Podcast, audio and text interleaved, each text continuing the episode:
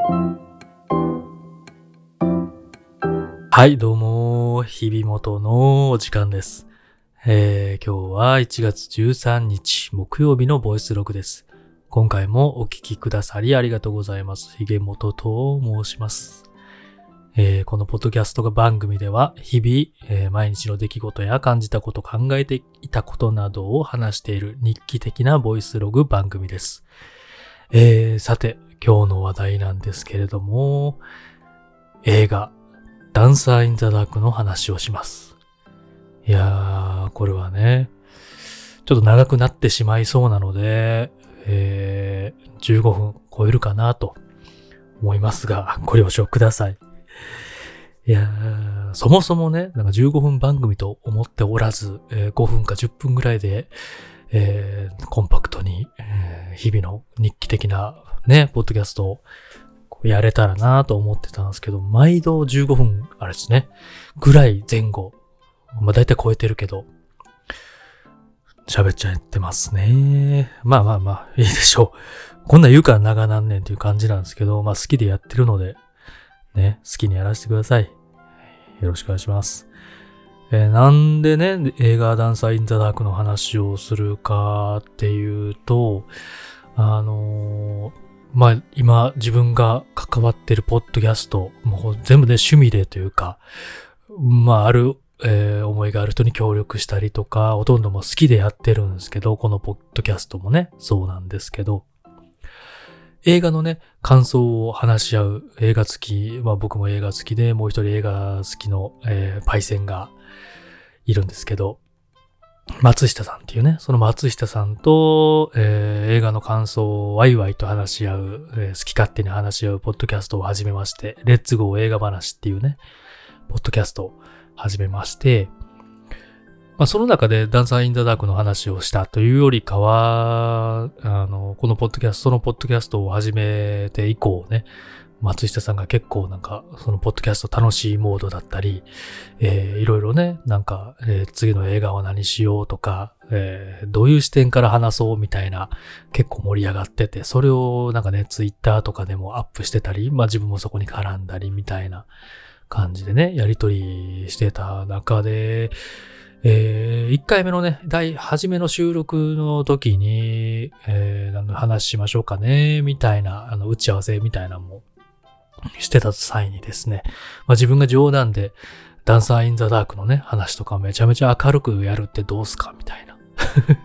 ことをね、冗談でね、言ったりして。えーちなみに、いや、そうだ、そうだ、そうだ、これもう、重くそダンサー・イン・ザ・ダークの映画のネタバレを重くそしますので、あのーまだ見てないよって方とかね、これから見て自分で楽しみにしたいよ、ネタバレ聞くのは嫌だよっていう方は今すぐ、えーそっと閉じていただく、もしくは、あの、違うポッドキャストをね、聞いていただくなど、えーしていただければと思います。まあ、言うて、えーね、ダンサー・イン・ザ・ダーク、えー自分が18歳、今40歳のおっさんなんですけど、18歳のもう20年以上前の、えー2000年の、2000年の年末ですね、クリスマスぐらいの時期に公開された日本だったら、そんぐらいに公開された映画で、そんな前になるか、ちゅうね、えー映画なんですけど、うん。まあそもそも、ね、その、まあちょっとネタバレになるんですけど、ものすごい、えー暗い映画だと。この映画大好きですっていう人は、僕ちなみに大好きなんですけど、まあ好きって言うとまたね、なんだろうな、えーなんだろう、こうね、ライクなのかラブなのか、えーファン、ファニー、ファニーっていうまだちょっと違うかもしれないな。なんかすごい興味深い勉強になった、なんかこう心に残った、み、みたいな意味での、うんまあ、ある種衝撃でもあったし、みたいな意味での好きなんですよね。うん、まあ、だからな、なんつうでしょうね。好きな映画ではあるんですけど、もう毎日見たいみたいな、そういう感じではないんですよね。うん。あの、熊田正史さんがね、同じ映画何回も見るっていう、何やったかな、ボディーガードやったかな。なんかね、ああいう狂気的なもう好きすぎてとか、なんかもう、ちょっとあれも次元が違うから例えで出すの間違えたなって話なんですけど、なんか調べてみてください。熊田、芸人のね、熊田正史さん、狂ったように同じ映画を何回も見るっていう、なんか、ね、すげえエピソードがあって、なんかいろん、人によって映画の見方っていうのが全然違うな、みたいな、まあ余談なんですけれども、そう、ダンサー・イン・ザ・ダークが、えー、まあここではちょっと好きと言いますね、好きで、うん、まあ暗い映画なので、まあ冗談で、ね、第1回目の映画話、まあ基本的にはね、楽しくワイワイと、えー、なんか、映画の話を、あそこのあのシーンどう思ったとか、まあね、映画自体のテーマから自分が何を受け取って何を学んだかであったり、単純にあそこちょっと爪甘かったな、みたいなね。まあまあ好き勝手にネタバレ満載でお送りするやつの第1回をね、そうそう結構暗い話のね。みんな、そんな好きじゃない人が多いようなね、映画どうすかっていう、まあまあギャグではあったんですけど、ギャグの説明まあいいじゃないですか。ね、えー、やったんですけど、まあ、ダンサーインザダークの軽くね、説明をさせてもらいますと、歌手のね、ビョークさんが唯一出た映画でね、えー、なんかまた今後ね、映画出るみたいらしいんですけど、まあまあこれまで、それ以降一本もね、出てなくて、あの、ミュージカル映画ではあるんですけども、そのミュージカル、ミュージカル映画ってね、すげえこう楽しくて歌って踊って心が満たされるような、みたいな、ファンタジックなって感じだと思うんですけど、まあその印象とは真逆のミュージカル映画で、またこれ全部ね、説明すると大変なんで、まあざっくり、ざっくりって感じですけど、まあ、主人公はチェコスロバキアから、えっ、と、アメリカに移住してきた、セルマっていうね、主人公。で、目に、目、えー、目、愛、愛ですね。目に、視力にすごいハンディキャップを背負られてて、えー、背負われてて、うん、もう日に日に見えなくなっていくと。で、もう全く見えなくなるっていう運命をね、こう、背負ってて、まあ、それもあって、えー、その目の手術ができるアメリカに渡ってきたと。うん。で、結構まあ、もともと貧しい生活で、仕事もね、こう、選べるような、うん、身分じゃなく、身分なのか、えー、まあまあ、教育なのか、レベルなのか、結構ね、なんだろう。まあそういう体にね、障害を持ってる人の生活とか、まあ時代もね、結構昔の2000年に公開されたけども、時代で言うとその2000年ジャストというよりかは、もっとちょっと古い話なのかなと思いつつも、まあ設定は今でもね、ああいうことってあるよなと、まあこのね、2022年、えー、今でもこういうことってあるんじゃないかってこ考えさせられるような、えー、シチュエーションだなと思うんですけど、体に障害がある人で、ね、そういう人が選べる仕事も本当選択肢がなくて、うん。まあこういうのもね、こういうのもと、えー、社会問題として、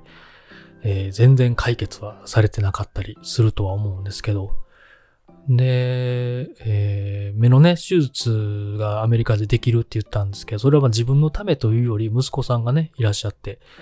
えー、自分、その主人公の血筋は、えー、絶対もう、え、いつか視力がなくなってしまうと。うん、この話してる時点で、ね、ちょっとまあ明るい話ではないですよね。リアルではあるなと。まあ、結構そういう社会問題だったりを、えー、深く切り込んでる作品だなという感じなので、まあそのね、えー、なんか、ね、暗、暗さというか、まあ全然暗いなとは思わないですけど、シリアス。なので、まあ映画ってね、やっぱ自分でね、1000円、2000円払って、わざわざ払って、えー、味わう。えー、楽しむもんなので、あんま明るいのがいいっていう考えのね、人もいっぱいいらっしゃいますし。まあでもね、文学、えー、文学作品とか舞台とか、まあまあ別にそのなんだろう、えー、シリアスな作品でも、こう、なんだろうね、その、疑似体験、まあ本でも舞台でも映画でも、ソロでこう映画を見ることで、ある種疑似体験そこにいるような臨場感、主人公に感情移入、えー、できて、自分がね、体験したことじゃない辛いようなこととかも自分がそのね、主人公の状況に置かれたらどうするのかみたいなのを突きつけられて、考えさせられたり学べたり気づけたりするから、まあそういう意味で面白い、好きだったりする作品なんですよね。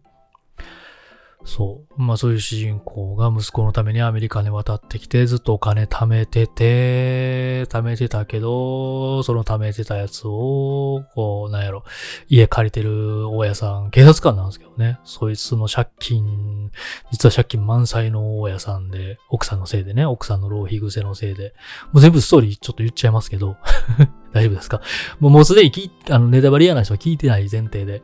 えー、喋ってますけど、そう、貯めてたお金をね、あの、警察官のその、大家さんに、トレー大家さんが住んでる家の横にトレーラーハウスがあって、そこにね、あの、主人公の病苦扮するセルマと息子さんは住んでるんですけど、まあ、優しくしてくれたりとかするんですけど、なんか、ね、人間貧すればどんするじゃないけど、その、大家さん、警察官の奥さんが浪費癖で実はもう借金満載やと。まあ、言うたらよかったのにとかなるけど、やっぱなんかええかっこしいなんでしょうね。その辺もなんかこう、警察官見えっ張りみたいなとこだったり、えー、もともとね、なんか親の、なんだろう、えー、資産が残ってて、それで、えー、家もね、こう、持ってたり、みたいな、なんか、ね、一回ちょっと、あの、生活レベル上がっちゃった人ってなかなか下げれないみたいな現象があると思うんですけど、まあ、その辺がね、描かれてて、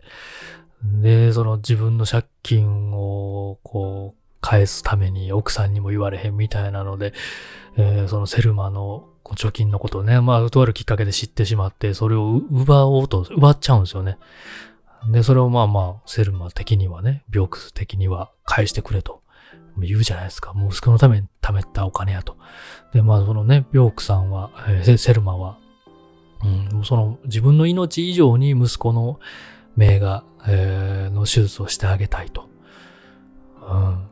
うん。ちょっと、あの、暗い話になるんで、内容知ってる人はもう飛ばしてくださいね。うん。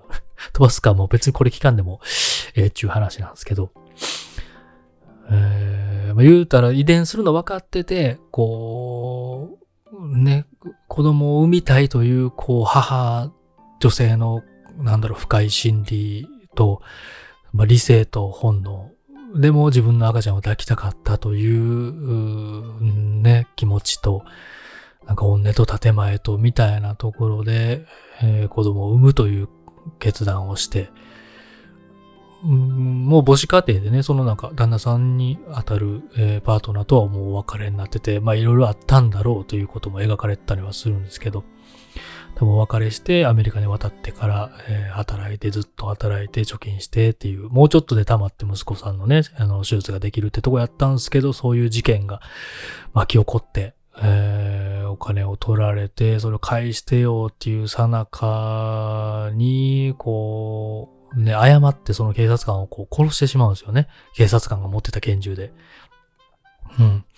ディティールは、あの、詳しくご覧くださいっていう感じと、もう知ってる人前提で話してますけどっていうね、映画やったじゃないですか。で、そこから捕まってしまって、うん最終的には、えー、死刑になってしまうという。ま、ここだけで言うと、ま、悲しすぎるとんでもない話っちゃ話なんですけど、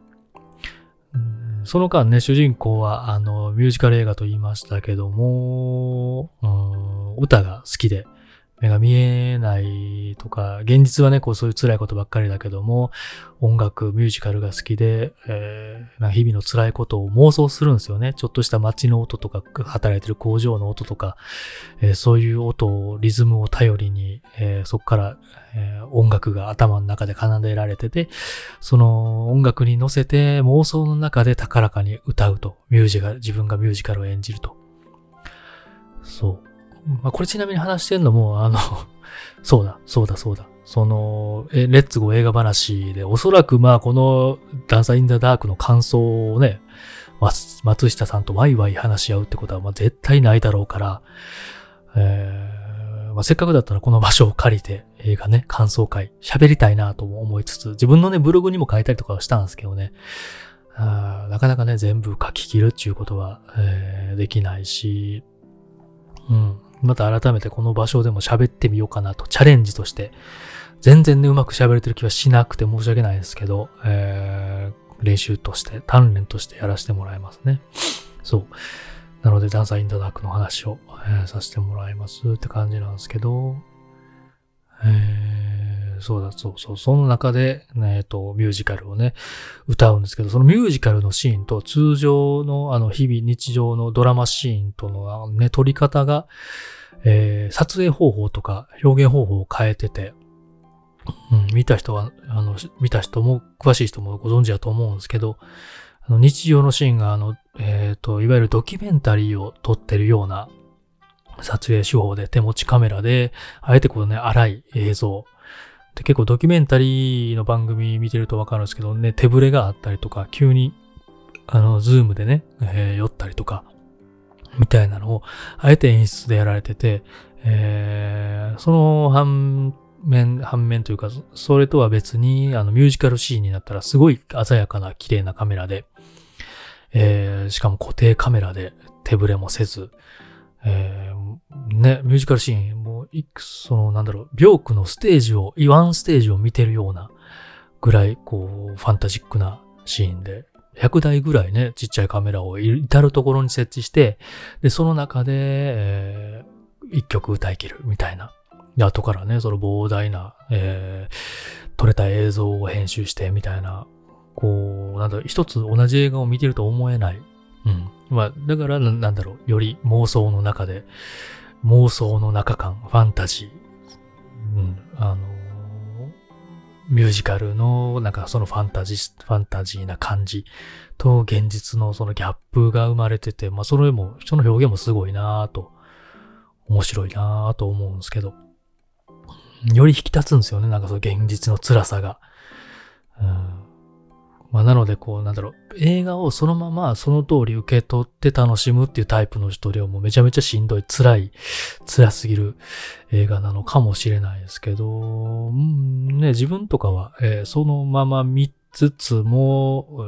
なんだろう、ある種客観的に、その映画館で座ってる自分がこの映画を見てるみたいな、なんだろう、メメタ的視点もあったり、うん。まあ、その表現の新しさであったり、曲の素晴らしさであったり、なんかいろんな角度から同時に見てたりするんで、ね、そのストーリーだけにグッとはまる、あの、入り込むと辛すぎて、えー、ね、もう二度と見たくないってなるんかもしれないですけど、うん。結構何回でもね、見ても、えー、発見がある映画だなぁと個人的には思ってて。ラストがね、辛すぎるから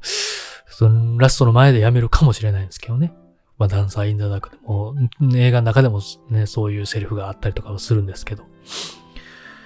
そう。うーん、ねなんだろう。話したいことがいっぱいなのか、何を言おうか、ちょっとね、迷いつつって感じなんですけど、うん、ミュージカル映画ね、そうそうそうそう、えー、が終わってしまうのが嫌だから、そのラストの曲、2曲前にはもう映画館を出て、自分の中でそのミュージカル映画は、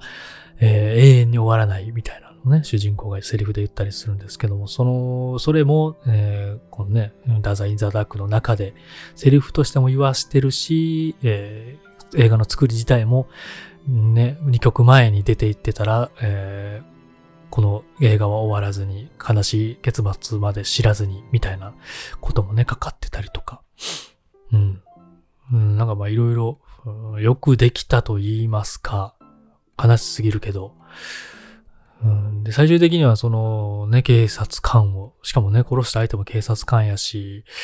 えー、もう、濡れ衣を晴らす、晴らそうともしないんですよね。こう、病気自体は。まあ、なんだかんだで息子さんの、えっ、ー、と、その目の手術ができるっていう、えー、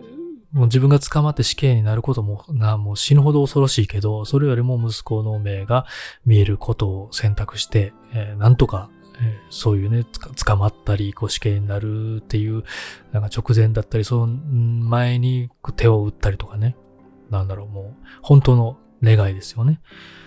えー、病気、セルマ自体の。で、まあまあまあまあまあ、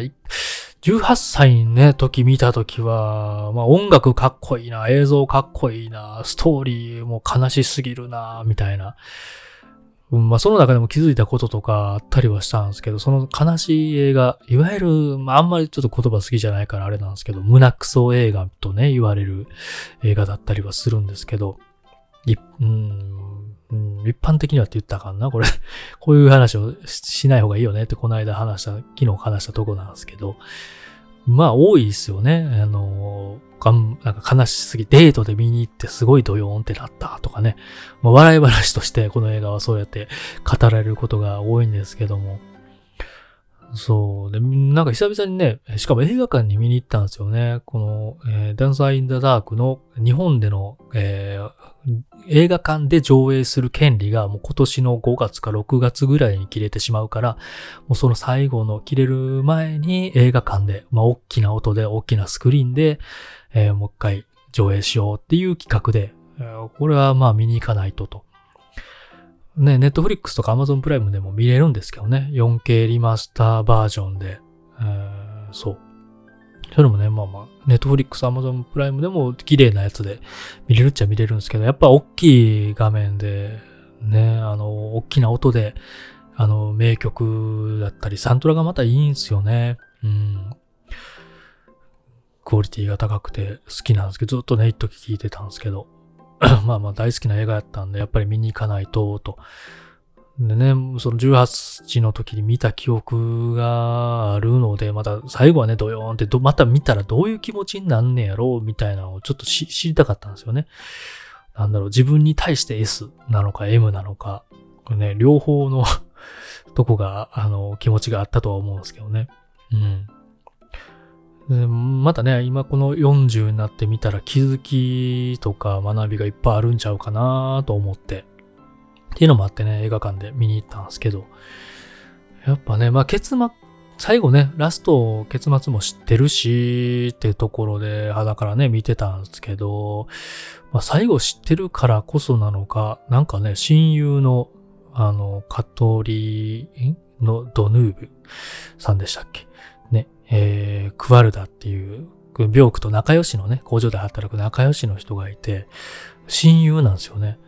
うん、なんかほんまこう、ね、文句言い合ったりとか、やめてよとか、なんかちょっと怒られたりとか、喧嘩もしたりするんですけど、やっぱなんかめちゃめちゃ親友なんですけど、その親友の、なんだろう、深い愛情、優しさであったり、えー、セルマ、主人公に対するね、優しさだったり、捕まってからもその、看守さん、付きっきりでね、お世話する看守さんが、えー、と、なんかちょっとこう、うん、まあ、一緒にね、こう、お世話する中で、なんか本当の悪人じゃないなっていうか、こうセリフではないけど、あ、この人多分ほんま、ほんま悪い人じゃないし、なんかね、こう、しか、仕方ないじゃないけども、うん、殺人ね、仕方ないはないけども、なんか、いろんなことが絡まって、こういう、なんだろう、運の悪いようなことになってる状況なのかなと、なんなんとなく察してたりとか、ね、お互い息子さんがいる共通点で、その息子への愛情っていうところで一緒だよね、みたいな、共感したりみたいなところで、その監修さんのなんかね、優しさとか、こう、人間の悪さとか、その社会のよくなさというか問題みたいなことも映し出してはいるけど、結構ね、近しい周りの人たちの優しさもえー、同時にちゃんと描かれてて、に、うん、映画館でね、2回目なんですけど、まあそれまでもね、なんか、Amazon プライムとかでチラチラ見たりはしてたんですけど、しっかりなんだろう、携帯もね、途中でいじらずに、うん、映画館で、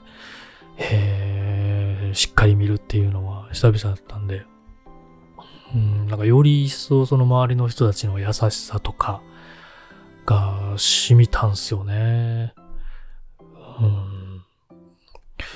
うん。で、最終的には、こう、ね、首吊りの死刑になってしまう、そういうバーンってラストシーンで終わって、ね、しかも最後途中で、あの、それまでリアルでは、あの、はっきり、こう、ミュージカルに憧れがあったり、歌いたいけど、人前で、えっと、そんなに高らかに歌うことはなかったけども、あの、最後ね、死刑台の上で、えー、親友のね、えー、クバルダが、えー、息子さんの手術も始まるよと、あなたが貯めたお金も、えー、ちゃんと使われて、うん、失明を免れるわと死刑の直前に教えてくれて、えー、それでな、なんだろうな、こう、悟るんですよね。まあ、主人公の願いは、もう息子の目がちゃんと見えてくれると。自分がなんかいろんなことが原因で死刑になってしまうけども、自分がそうやって生き残って、二人とも目が見えなくなってしまうというよりかは、息子のね、目が、えー、見えるようになってっていう方が、その母としての、うん、本当の願いやったので、それが叶えられたってなった瞬間に歌い出すんですよね。その死刑台やのに。まあ、いわば、パンフレットにもね、書いてたんですけど、いわばステージですよね。その人前で歌うっていうことが、えー、今までは妄想の中でしかなかったけども、そのステージ上で、死刑台とはいえステージ上で歌って、えー、まあ本人的には願いがすべて叶ったからもう死んでもええわ、みたいな境地なんじゃないかな、だったんじゃないかなと。その、うん、疑ってる人はずっと疑ってるけど、本当の、えー、私を知ってる、えー、親友だったり、優しくね、接してくれる人だったりがいる中で、一番最愛の息子の自分が一番悩んでたことが解決したと。その場でね、こう、悟った主人公は高らかに歌って歌ってる途中で、えー、えー、首ね、つってし、つられて、死刑、死刑がね、えー、執行されて死んでしまうという。で、歌ってる途中のその後の歌詞をテロップでね、出すみたいな。なんていう映画だと。今、ね、つらつら喋りながらもうなんか、うまくちゃんと伝えれてないし、これもう聞いてる人ただただあの、なんだろ、暗い気持ちに 暗い気持ちになって、なるやろな、なるし、ね、もう鼻くさの、話すの下手くそやな、みたいな、もうありつつ、もういいわ、いいわ。そうそう、もういいんです。もう、とりあえず。すいませんね。やりきろう。そう、まあ、とにかく、その2回目、この年で見たダンサーインザダークは、えー、まあ、簡単っていうか、ざっくり言うなら主人公は幸せだったんじゃないかっていうとこと、周りの人たちね、えー、優しい人もいるねっていう、まあ、地獄みたいな、こう、なんだろう、うん状況だったり、ね、その働いてた工場もクビになったりとか、みたいなのもあるんですけど、ね、あのクビにする工場長とかも、言っても工場長も雇われやし、えー、ね、機械を壊すような人を雇ってたら、あいつをクビにしろともなるし、なんかもう、なんだろうな、難しいですよね。うんいわゆるその資本主義社会で、えー、体にハンディキャップを持った人がちゃんと働きながら、え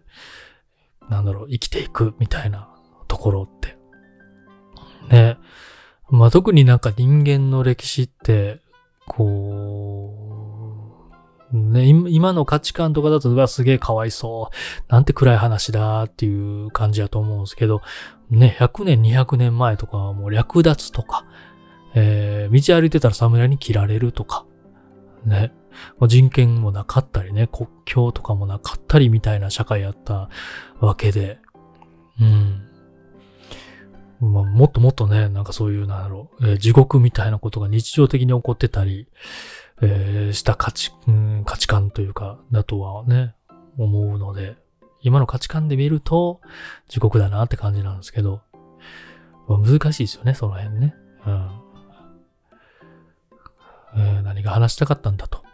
まあ、とにかく、ダンサー・イン・ザ・ダーク、えー、は、うーん、一回目見た時よりかは、なんか全然、こう、なんだろう。うん。自分の願いが叶え、叶ってからもう死んでもええわってね、もう完全に目も見えなくなってるし、このままこう生きていくよりも、もう息子の目が見えたし、見えるようになった手術が、まあまあ成功したとして、えー、自分の願いが叶ったので、もういいや、ぐらいのね、えー、気持ちに、なんかその境地になったんじゃないかなと思って、なんかそれは、一回目見た、若い時に見た時にはなんか気づけなかったことだなぁと思いました。うん。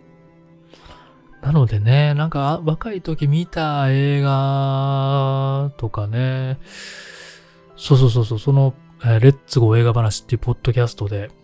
うん、あのー、松下さんと映画にハマったきっかけが僕も一緒で、結構同世代なんですよね。二つ上で。えー、セブンっていう映画と、えー、その後ね、あの、ラストシーンが好きな映画っていうのも一緒だったんですよ。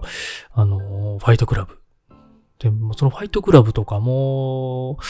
ね、うん、もうだいぶ見たのだいぶ前なので、またこの年になったらどう感じるのか、みたいなので、また再び、えー、見ようかなと思ったりしてます。うん。また見た後、こんなね、あの、この、日々元のところでこんなダラダラ 感想を喋るかもしれないですけど、えー、その時はまたかと。うん、またやりやがったなと。えー、まあもう流して聞いていただいてもいいですし、スキップしていただいてもいいですし、ね、えー、星1と評価していただいても、まあそればっかりは仕方ないなと、えー、覚悟している次第でございます。そんな感じかな。えー、こんなこと話したかったっけな？俺な。うーん、そうね。まあそうだな。まあ大体、えー、なんか、言いたかったことはうまく言えた気はしませんが、えー、話せたような気がします。なかなかと、えー、ご清聴ありがとうございました。普段は、えー、10分15分ぐらいで終わりたいなと思います。では、また。